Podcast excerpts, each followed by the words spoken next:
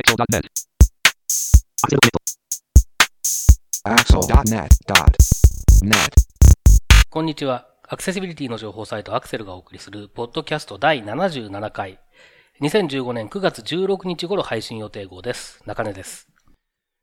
いやー、やっぱり仕事終わった後のビールは最高だね、これね。今日は焼き鳥だ。何しよっかな。皮つくね、レバーもいいな。砂肝、ハツ、せせりか。親父、今日のおすすめ何？今日はですね、おすすめはなんなんですよ。なんなん？今日はですね、なんなんが一番いいですよ。なんなん？77度目まして、インフォアクションの植木です。山本泉です。はい、よろしくお願いします。よろしくお願いします。あれ、なんか、それ誰？前回もなんか聞いたことあるよね。ねえ。自分の中で好評だったんで続けてみましたよ。クリソツですよ。いや、どうかな。なんなんってなんなん？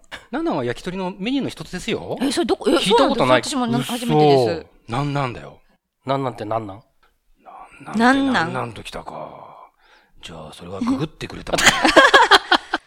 さて、9月16日といえば、1972年9月16日には。お笑い芸人の宮川大輔さんのお誕生日ということです。ああ、俺この間ってかもうだいぶ前だけど東京駅のタクシー乗り場で見た。お！メガネかけてましたやっぱり、はい。四角いメガネ。はい、あかん言ってましたいや、オフモードでした。ああ、はい、なるほど。はい。はい、ですね。まあ、じゃあ宮川大輔さんといえば、お祭り男。ですよね。ということで、まあ今日簡単です。中根さんの思い出のあるお祭りを、お話お願いします。お祭り。はい。お祭りは、パッと思い出すのは、まあ、あれですよね、子供の頃の近所の神社のお祭りとかですけどね。でも、思い出って何って言われると、なんだっけっていうぐらい、ぼんやりした記憶ですね。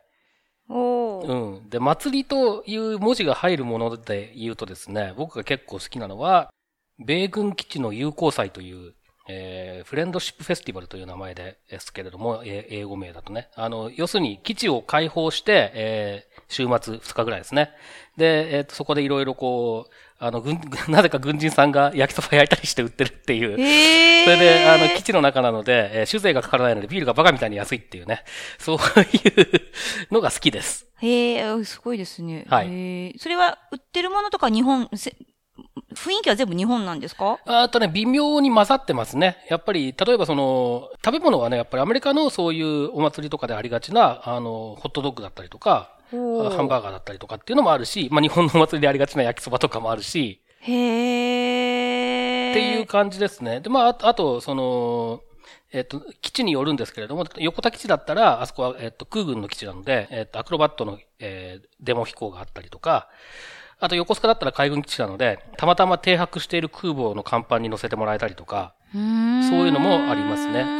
で、まあ、結構いろんな人が、日本人も多い、日本人いっぱい来るし、あと、まあ、外国人もそこそこいるような、まあ、本当にお祭りっぽい感じになってますね。結構面白いですよ。なるほど。植木さんはお祭りといえば？はい。今いろいろと、過去を振り返っておったんですが、はい、まあお祭りといえばやはり屋台出店。私、あれは多分小学校3年生か4年生かな、地元のお祭りで色のついた色鮮やかなひよこを買ってまいりました。なんかそれはピンクとか。イエス。水色とか、yes. 黄緑色とか。That's right. Exactly. まさしくその3色です。そうだったんですね。はい。で、これは鮮やかな色をしたひよこちゃんだねと。1日目は楽しめました。はい。2日目。少しずつ羽が抜け始めました。色が普通の黄色に。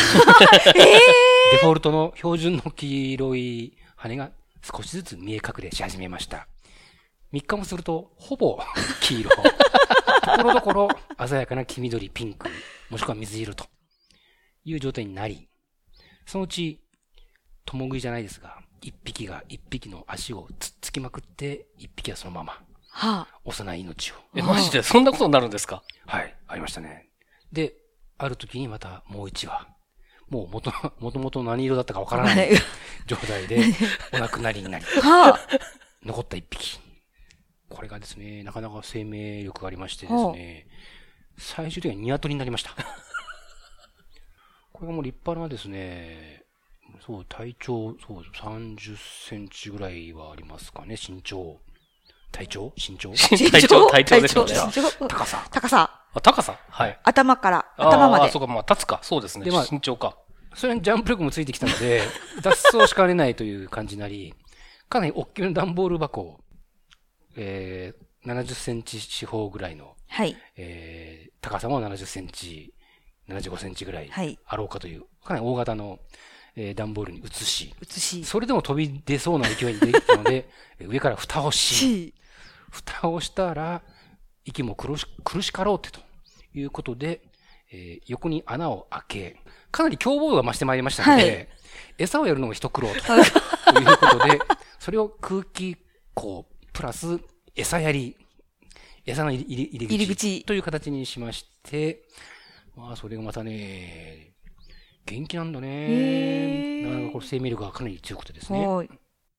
で、季節は、祭りが5月だったんですけど、はい、8月になりました。はい。で、8月はおばあちゃん家に1週間、なし10日遊びに行く。はい。っていうことで、ドキドキしてきた。ここは心にして、自分の手を汚すのはできない。はい。子供の心にですね、はい。この手で殺めることはできない。はい。ならば、ということで、断食していただくことにしました。はい、そして、10日ほど経ち、夏の暑い盛りです。さすがに、もう、と思い、そーっとドアを開けると、バタバタ早く野菜をこせ、こっちは、腹すいて仕方ねえんだっていう、叫びにも似た羽のバッサバサ音。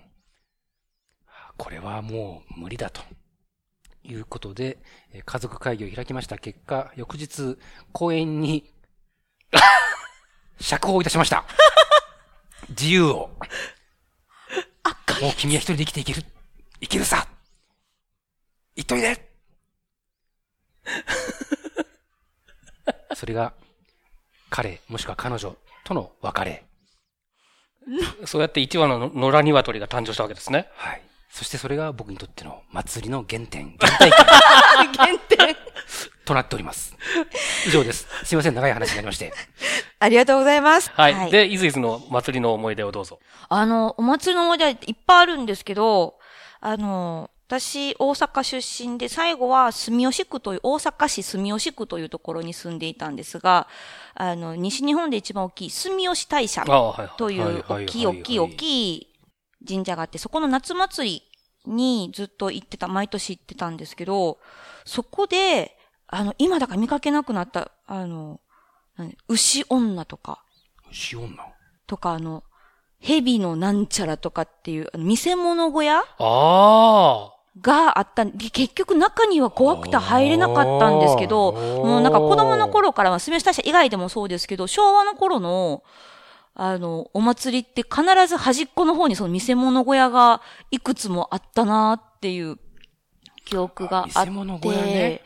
はい。で、行ったことはないんで、で、いつか大人になったら、と思いつつ、大人になって自分のお金で見に行こうと思ったら最近ないっていう寂しい思い出なんですけど、もし見せ物小屋入ったことのあるという方いらっしゃいましたら、ぜひ教えてください。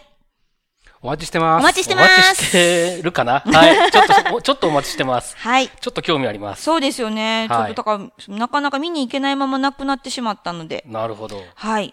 ということで。はい。ということで、今回はですね、9月の2回目の配信ということですので、ゲストの方をお迎えしています。大変お待たせいたしました。はい。では、まず簡単に自己紹介をお願いします。はい。毎年9月にお邪魔させていただいております、有限会社ユニバーサルワークスの清池と申します。よろしくお願いします。はい。よろしくお願いします。清池さん、多分3回目でゲスト出演最多とかじゃないですかね。レギュラー。準レギュラーですね。ね。はい。ありがとうございます。毎年。よくありがとうございます。素晴らしい。素晴らしいですか？素晴らしい。おかしいなぁ。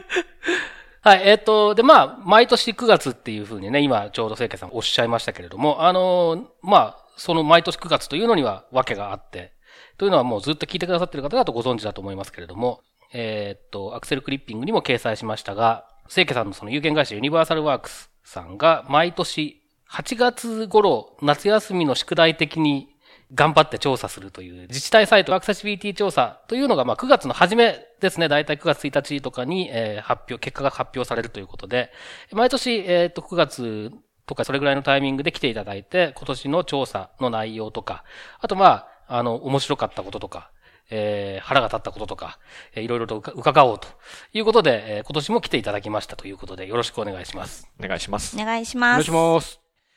で、まあ、調査の方はね、結果見ればすぐわかるっちゃわかるんですけれども、まずその、今年、どういうところに注目して、どういった調査をされたのかっていう、簡単に概要を教えていただけますか？はい。ここ数年は毎年テーマを絞って、調査をしておりますが、今年は、コントラスト比ですね。はい、色の差を測ってみましたという調査です。で、JIS X8341-3 2010の中で、最低限のコントラストに関する達成基準というものがありますが、そこで示されている数値を満たすかどうかというところを、47都道府県と20の政令指定都市のサイトについて調査をしたという結果を掲載しています。これは調査対象になっているのは今その47都道府県と20の政令指定都市ということですけれども、各サイトの中からいくつかページをピックアップしている形ですか？いえ、これはそのサイトのトップページだけですね。あ、なるほど。はい。まあでも確かにトップページがちゃんとそこのところを満たしていないと見つけたい情報も見つからないということになりかねないので、そこはすごく重要ですよね。はい。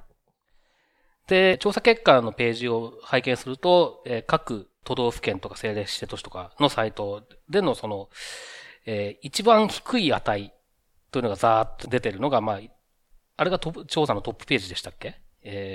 に掲載されてたと思いますけれども。そうですね。画像をご覧いただける方は実際にその一番コントラスト比の低い部分の周辺をそのまま載せてありますので、あ、なるほど。低いっていう様子もすぐわかるようには一応なってます。ああ、なるほど。はい。それで、まあ、見てみると、僕の場合は、まあ、その、見た目の印象っていうのはわからないので、数値を追っていくだけで、まあ、ざっと眺めただけなんですけれども、まあ、そこそこ頑張ってるなっていうところもあれば、なんか、それって見えるのっていうような数値、1. なんとかとか、そういう数値もあったりして、結構びっくりした。というのがまあ正直な感想だったんですけれども、全体的な傾向みたいなものっていうのはなんかありましたか？はい。今回調査対象にしたのは先ほど言ったようにトップページなんですけれども、最近やっぱカルーセルパネルが多いので、実際にはそのトップページって言ってもその切り替わる画像なんかを入れると結構いろんな見せ方というか情報があるんですね。はい、で、今回調査対象としては、カルーセルの場合にはその最初の画像だけだったりするので、その2つ3つ切り替わっていくうちに、その誰が作ったのかよくわからない怪しいバナーが現れ、そこではコントラストが著しく下がりというようなこともありつつ調査をしました。なので、実際にその花丸がついているサイトでも、場合によっては画像が切り替わるとコントラストが低いというケースも実はあったりします。なるほど。見るタイミングによっては、あまりよろしくない状況っていうこともあるってことですね。そうですね。はい。今の話っていうのは、そのカルーセルで、どんどん、時間によって画像が切り替わるやつですけど、最初のうちは、例えば、制作会社さんが作った画像らしく、プロが作ったであろう風なものであって、どんどん時間を、後ろの方になってくると、誰が作ったかわかんないっていうのはその制作会社じゃない、多分、例えば中の人が、なんか、パワーポイントら辺で作ったかもしれないっていうような、っていうことですか？そうですね。フォントの選択であったり、あ、これはその、なんて言うんでしょうね。ワードで最初にこう入ってるカラーパレットから、あ、この水色選んじゃったかみたいな。そういうものも出てきますね。で、あと、災害なんかがあると、バナーも職員の間でもう赤と黄色で、もうなんか、なんていうんですかね、どうだみたいな色で作っちゃうので、そういうものも、まあ実際にはその調査のタイミングからは外れてますけれども、そういうことがあると、急にバナーのクオリティ、まあそのコントラストだけではなくて、が下がるというのはよくあることですね。まあ今その災害の時っていう話もちょうど出ましたけれども、そういうなんていうんですかね、緊急性が高い情報だったりとか、より訴求しなきゃいけない情報と、それから、まあそうじゃなくて普段からある、いつでも、まあ誰かしら見るかもしれないけど、そんなに緊急性が高くない情報っていうのが、入り混じってるのが自治体サイトって、特徴の一つかなっていう気もちょっとするんですけれども、はい、そういう観点でその例えば緊急性の高いものに関してより伝わるように、まあ、コントラストも含めてですけれども、はい、そういうような工夫っていうのはされてるような印象はありますか？緊急情報、災害情報にその赤を使うっていうのは結構いろんなサイトで共通して使われてるんですけれども、でもそのコントラストの特性からすると赤と白って意外と数値としては出てこないので、その今回のそのコントラスト比が一番低い部分を取り出したときに、意外とその訴求したいはずの部分が一番低い値として出てくるっていうケースがあって、まあそこは意外だなというか、あ、赤ってそんなに低くなっちゃうんだっていうのが、感じましたね。ただ逆に言うとその赤の部分が一番コントラスト比が低いっていうサイトは、他の部分では、まあ十分に気をつけているというか、気をつけた結果として赤が相対的に一番低くなったっていう結果なので、そういう、なんて言うんでしょうね、傾向が見て取れます。うん。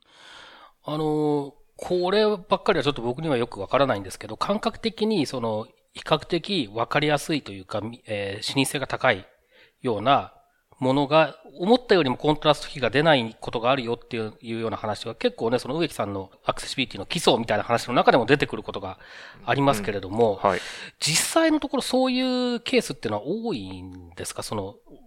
見た目よりもコントラストが出てないとか、コントラストが出てる数値としては出てる割にそんなに目立たないとかっていうようなことってのはよくあることなんですかね？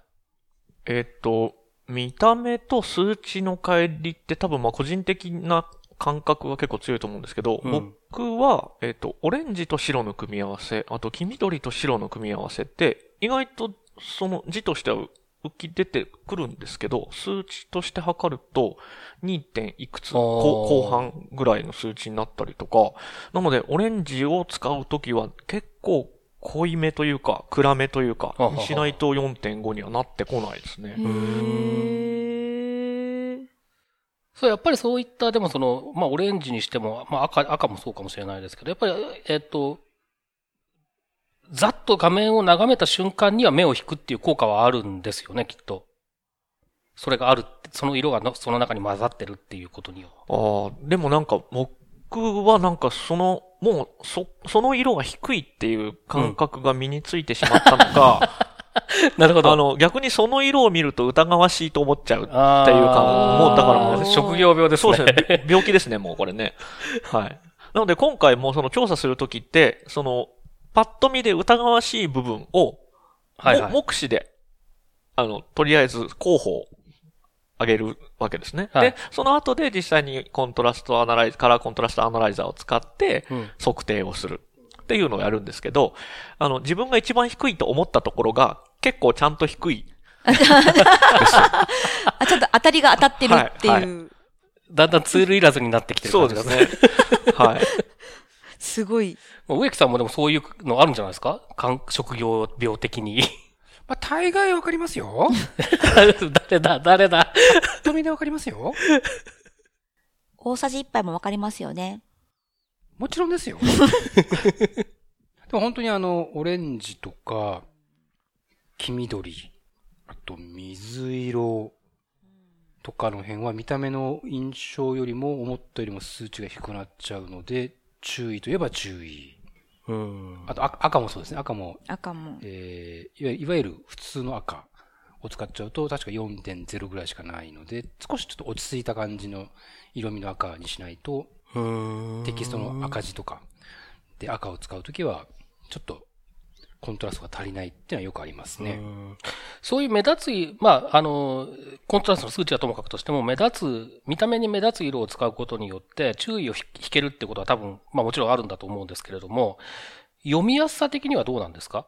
読みやすさ、まあ、そこは個人差があると思うんです。まあでも、コントラスト比が低いよりは高い方が読みやすいのは確かでしょうね。なるほど。はい。でも、こんなに見えてるのにこんなに数値が低いんだっていう感覚は、多分一度測ってみると感じる方が多いと思います。ああ、そうですね。なるほど。はい。で、まあ、実際に測る、数値を測るっていう話が今、まあ、ちょうど出ましたけれども、まあ、さっきちょっとカラーコントラストアナライザーの話が出てましたけれども、はい、何か、ツールを使ってみて、バージョンの違いで気づかれた点があるっていうふうにさっき、この始まる前におっしゃってたんですが、その辺に、もうじゃあちょっと詳しく。はい。すごくその 4.5 対1っていう数値を気にされている制作者の方は、自分のしたいデザインでいかに 4.5 をギリギリでクリアするかみたいなところって、気にされてるみたいなんですね。で、カラーコントラストアナライザーを例えば使いますと。で、その時にバージョンの 2.2 っていうものを使うと 4.5 とか 4.4 対1っていう数値まで出ますと。で、もうカラーコントラストアナライザーの 2013J っていうものを使うと 4.46 対1。一桁下まで出るんですね。なので、4.46 対1で、四捨五入すると 4.5 対1なので、WA を満たしそうなんですが、実際には 4.46 なので、今回はごめんなさいってなったサイトがあったんですね。はい。なので、すごく数値を気にされている方は、2013J というものを A11Y のサイトからぜひダウンロードしていただけるといいんじゃないかなと思います。まあやっぱりツールは新しいものをね、なるべく使うようにした方がいいっていう話ですよね。やっぱりこれに関してもね。はい、そうですね。まあその 0.04 の違いが誰にとってどうかっていうところって非常に微妙な話ではあるんですが、でも逆に言うと数値がはっきり出てしまうっていうのが、他の達成基準とは結構違うところ、コントラストに関しては違うところだと思うので、そこを守るっていうのは結構、シビアにやってもらう方が、意識としていいのかなと思います。そうですね。で、今回はまあ、コントラストに、注目しての調査ということで、それまではまあ、他の、テーマに注目してやってこられたわけですけれども、はい、まあ、そういった中で、必ずしもコントラストをしっかりご覧になってたわけではないとは思うんですけれども、コントラストに関して、ここ数年とかで何か変化とか、傾向の変化とかっていうのは見て取れますか？コントラストに関しての傾向の変化、低いところに関しては終えてないんですけれども、意外と通常のテキストの部分ですね、をちゃんと白と黒、つまり21対1っていうコントラスト比が取れるぐらいの、文字の色を使ってるサイトが結構増えていて、ちょっと前まで薄いグレーで、っていうサイトあったんですけど。めちゃめちゃ流行ってましたもんね。黒っていうのが増えましたね。まあ、ただ逆に言うとリンクのテキスト、青をどの程度青にするかっていう部分に関しては結構ばらつきがあって、そこは 6. 点いくつ、5. 点いくつかな ?5 点いくつぐらいからあるので、結構薄い青を使ってるところっていうのもありましたね。で、あとリンクのところって、ロールオーバーの時の色の変化っていうところをあんまり気にしていないサイトが実はあって、通常のリンクは結構濃いめの青なんだけど、マウスが当たると薄いオレンジになっちゃうとか、そういう状況があったんですね。なのでそこで丸がつかなかったケースとかもあって、パッと見の印象だけじゃなくて実際に使ってみて、触ってみてどうかっていうところまで意識をすると、なお良かったなというふうには思いました。確かに実際にインタラクションしない状態で確認してしまっているとか、検討してしまっているというケースは多いのかもしれないですね。そうですね。はい。うん、多分それコントラストに限らずだと思いますけれどもね、そういうところって。私、この毎回調査楽しみにしているところの一つとして、内容もそうなんですけど、清家さんの一つ一つのコメントが辛辣すぎて、それが楽しみで、こう毎年生きてきているのに、生きてて、はい。今年かなり普通ですよね。お、じゃあイズイズのド S っぷりはどうだったコーナー。2015年のド S はどのくらいド S だったか、期待を超えたド S だったのか、それとも期待を下回ってしまったド S だったのか、イズイズ先生の採点をお願いします。100点満点中50点です。おー、半分か。はい。ちなみに去年は何点でしたっけ？去年は、はい、去年もそこまでお腹抱えて笑うのが少なかったので笑いを求めてる65点ぐらいです。じゃあ自利品傾向ってことだね。なんてことを言うんだ。そうですね。でも一つ今回ですね、一個見つけたのはですね、奈良県のところですね。奈良県。はい。単語の途中にスペースを含んだ問題のある表現は今となっては貴重っていうそんなはい。ここだけ、ここ、そうです。奈良県ですね。ちょっと待ってください。奈良県、はい、ぜひご覧ください。奈良県って確かあれですよね、コントラストすごい低いやつじゃありませんでしたっけ？そうです。低いです。確かにね。はい。今となっては貴重。なんかでもこの調査に期待しているものがなんか違うんじゃないですかね。いやいや、ドクター S はド S ではなくて。違うんでしたっけ？そう、これ、去年も言ったような気がするんですけど、あれ？清家の S なんですよ。そう、だから。その S？ だから、ド S じゃないんですよね。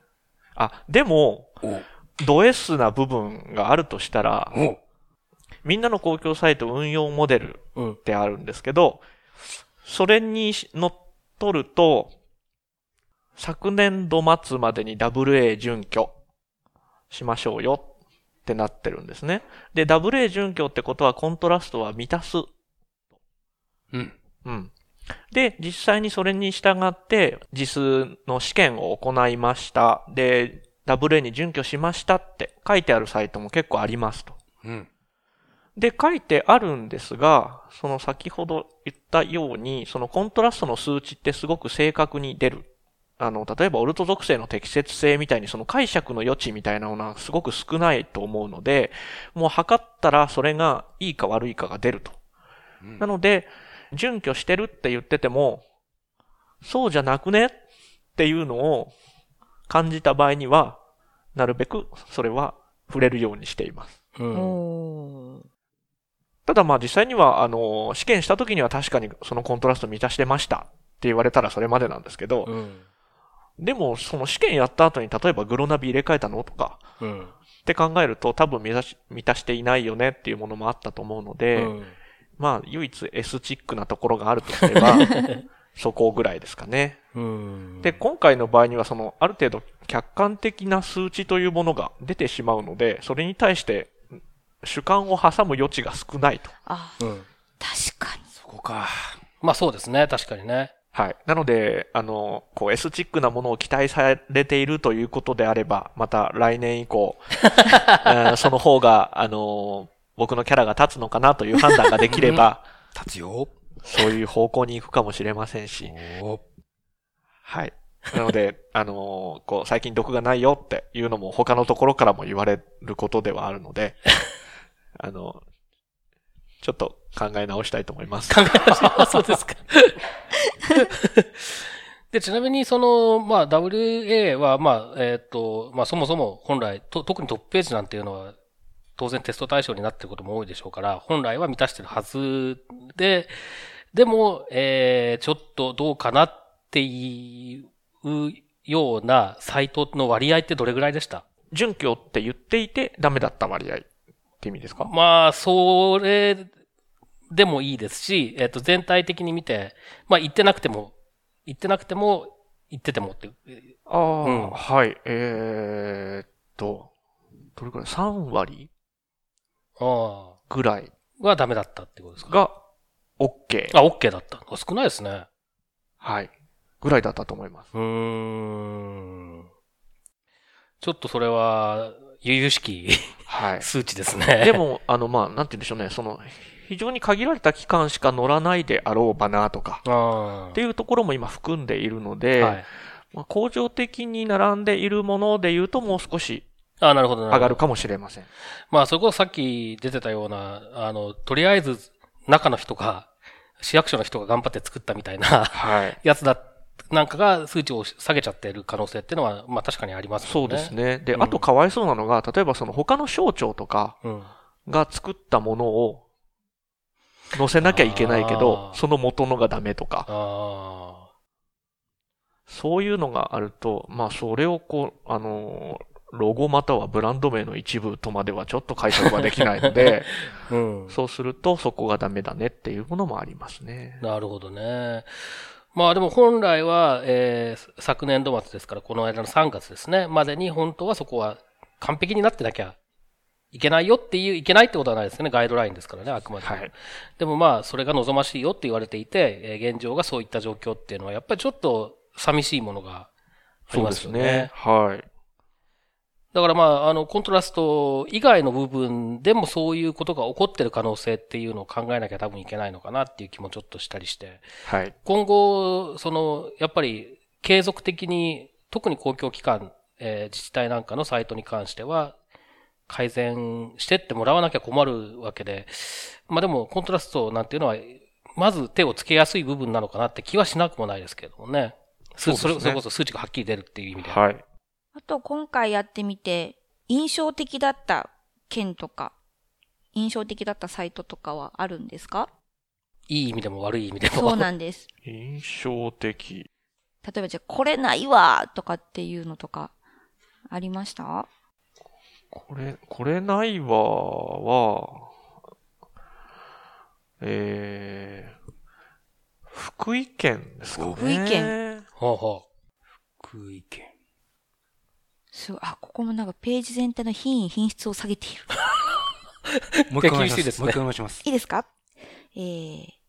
コントラストだけでなく、文字の不鮮明さもあり、ページ全体の品位、品質も下げている。というコメント。なかなかどうして結構手厳しいですね。ドクター S さんは。本当に。いやでもこれ画面見るとそれは納得がいくコメントだと思います。じゃあちょっと見てみようかな。はい、いやファーストビューは別にいいんじゃないって思うかもしれないんですけど。はい、左下。おううふう。おうのバナーが。たくさん縦に並んでいるところですね。そこですね。なるほどね。このバナーは、オフィスですね。なるほど。一理ありますな。はい。確かに。はい。ご納得いただけたということで。はい。はい。こういうのがあるんですよね。でこういうのってまあ、いつの時代から生き残ってるバナーかわかんないんですけど、リニューアルした時にこういうものもなんて言うんでしょうね、揃えようと思わないのかなっていうか、うん、これじゃなきゃ別にいけないわけじゃないじゃないですか。多分。そうなんです。多分、これバナー1個作るのに、おいくら万円ってチャリンチャリンシステムだと思うので。で、あとは、ここは、自分たちの管轄ではないっていうお話も結構聞くので、そこは触れない、大人の事情で触れない場所でもあったりする可能性がありますよね。大人の事情、そうですね。はい。大人の事情って、でもどちらかっていうと、ここは後から自分たちでも変えられるようにっていう多分場所だと思うので、はい、自分たちでも変えられるバナーをそのまま載せているっていう要件定義のような気がします。運用の。うんうん、で、多分その自分たちで作るバナーにしてもテキストにしてもそうなんでしょうけれども、いわゆる実装ガイドラインに相当するようなものが徹底されてないもしくはないんでしょうね。きっと内部の人たちの中で共有されているものが。そうですね。きっとそうですね。まあやっぱりその、ウェブサイトっていうのが結局やっぱりどうしても企業でもそういうところはあります。最近そうじゃないところも増えてきてると思いますけれども、そのセクションごとで自分たちの担当範囲はここみたいな、そういう、まあ、縦割りですよね。縦割り的な考え方で管理しちゃうと、やっぱりどうしてもこういうことってのは起こるんだろうし、ウェブサイト全体を見る役割の人っていうのが、もっとちゃんといないといけないよねっていうことはずっと言われててもなかなか変わんないですね、こういうのってね。いい意味で印象に残ったところはありますか？いい意味で印象に残ったのは、島根県。島根県は昔から積極的にやっている県の一つですよね。あ、そうですね。はい。まあ、というか、あそこは結局やっぱりオープンソースムーブメントとかの、あれがあるので、IT 関係力入れてるんですよね、きっとね。うん、いい感じですね。今回の調査対象の中で、最小部位のコントラスト比が一番高い。6.94。高いですね。対1。なので、まあ、間もなく AAA 基準に迫ろうかという。すごいですね、確かに。ぐらいの数値ということですね。なので、内部的にはそれぐらいを目指した数値なのかなという。そうですね。感じもしますね。で、そこでたまたまうっかり、ちょっと低いのができちゃったかもしれないですね。入っちゃったみたいな話なのかもしれないですね。そう。なので、僕が、そのカラーコントラストアナライザーで、もしかすると1ピクセル横を計測してれば、7対1だったみたいな話かもしれないぐらいの誤差だと思います。すごい。本当は見やすい。いいな、こういうの。すごい。プルダウンのところが黒字に、黒ベースに白文字なんですね。ああ、そう、こう真っ黒って、ね、あんまり見ないですね。で、すごい結構文字も大きいんですよね。はい、そして、左上に広告の載っている自治体サイトも珍しいですね。へー。結構最近自治体ホームページは広告エリアが。あ、そうなんですね。市町村とかも結構あります。ありますね。そうだったんですね。デフォルトになりつつあるような。はい。すいません。それは気づきませんでした。広告多いですね。へー。まあでもそういう、これはいいっていうサイトがね、サンプルとして、ね、紹介できるものがあるっていうのはいいですよね、とりあえずはね。はい、そうですね。で、まあ、測定した結果として一番のものをご紹介したときに、その皆さんが今、あ、これは見やすいというふうな反応が出たので、うん、それは誰にとってもそうなんだろうなと思って。そうですね。はい。うん。まあでも、こういうのは本当にユーザーがどんどん声を上げていかないとやっぱり変わんないでしょうから、まあ、こういう現状をユーザーがまず認識するっていうことも重要だと思うんですよね。その、作る人が、認識するってのはもちろん重要なんですけれども、ユーザーがやっぱりダメだったんだっていう、ダメだっていうための論拠がある、こうやって提供されるっていうことが、すごく価値があるなと思っていて、で、その結果として、例えばまあね、来年度、施行される、差別解消法ですね。これの関連で申し立てをするとかっていうことだってできるはずですから、きっと。まだどういう運用になるのか知りませんけれども、もう決まってんのかもしれないですけど、ちょっと把握してないんですが、まあそういった流れをね、ユーザーの側からも作っていけるといいなと思いますよね。はい。あとは清家さん何か言い残したことがあれば。コントラスト比に限らず、うん、自治体サイト僕いつも見てるんですよ。なので、いい加減な試験結果を出しているところは、気をつけてください。気をつけてください。今、すごく、こう、柔らかくいきましたね。どこに気をつければいいんだろうね。これね、今私、脳内では爆発しろって聞こえたんです。背筋がゾクゾクする。そうですよね。怖いなぁ。ちょっとなんかあれですよね。夜道、後ろに気をつけろって言われたような気分になりましたよね、今ね。でも試験をね、やるぐらいのところまでアクセシビリティに取り組んでるって意味では、そこはすごく評価を逆にしてあげなきゃいけないなっていうふうには思うんですよ。うん。そうですね。今まだ大多数自治体であってもまだ半分も、はい。例えば試験結果に行かなくとも、方針を文書化して公開しているところだけに限っても半分も行ってない。ですね。そう考えるとね、はい、確かに試験まで進めてるっていうのはかなりちゃんと意識してるっていう証なんですが、そうなんですよ。そうなんですが、でもその先を行っている、まあ先を行っているって表現が正しいかわかんないんですが、他の自治体の足並みからすると先を行っているので、他の自治体からするとそこを参考にする。そうですね。なので、そこをいい加減にというか、正しい理解をしないまま試験をしたり、その結果を公表してしまうと、同じそのミスを犯してしまう例が増えてしまうと思うので、気をつけてください。ということですね。ちゃんとしてっていうことですね。ちゃんとしてっていうことですね。はい、そこはこう、優しく、あ、もしもし、ここはですね、こうされた方がいいですよ、という感じなのか、それとも、おいおい君たち、こんなことをしてたらドクター S が見逃すわけにはいかないぞ、という感じなの。どちらのアプローチなんでしょうか？変だなって思った時に、直接僕は質問をするっていうのを何度かやってるんですね。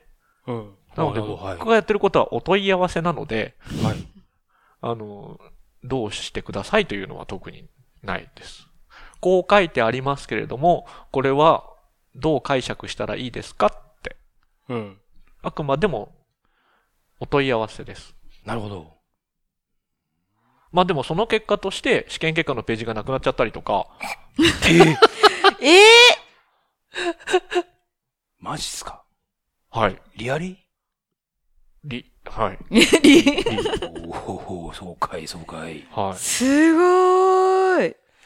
あかんやつや。一旦下げて、ちゃんと書き直してから、改めて出し直しますよ、ということなんでしょうね。それともみたいですね。まあ、消える前にちょっとした修正が入ったんですよ。はい。で、その修正した結果について、で、まだ疑問があったので、もう一回聞いたんですね。そうしたところ、引き下げられて、はい。まあ、現在進行形ですか？今まだないままですね。じゃあ、これはもう少しちょっと様子を見て、はい。再度公開されたら、また、そうですね。そこからストーリーが続くと。はい。なので、その今回の調査結果は、その S っ気が足りないというコメントだったんですけど、でも実際にはその、こう、なんていうんでしょうね、S として暗躍をしている部分。なるほど。うわーあって。なるほど。はい。君たちにどう見えてるかわからないけど、俺の本質であるドイスは変わらないぜと。はい。いうことですね。そうですね。より、こう、アングラな感じで。なるほど。じゃあ、正義さん、今回はカラーコントラストでしたけど、別で気にしてる部分とかっていうのは何かあるんですか？カラーコントラスト以外で、今後注目していきたいところっていうのは？今のところないですね。はい。なので、ここを調査対象にしてみてはいかがでしょうと言っていただければ、S っ気増量計画の進行と含めて、考えていきたいと思います。そちらは、じゃあ、リクエストは、ユニバーサルワークスさんのお問い合わせフォームからで。はい。はい。直接、清家さんにお問い合わせいただくっていうのが一番いいですね。はい、そうですね。なので、迷惑だからもう調査はやめてくれっていうことも含めて、はい。言っていただければと思います。もっとやりたくなりますね。はい。ちなみに今回そういったリアクションは、今回は、リアクションがないですね。去年は？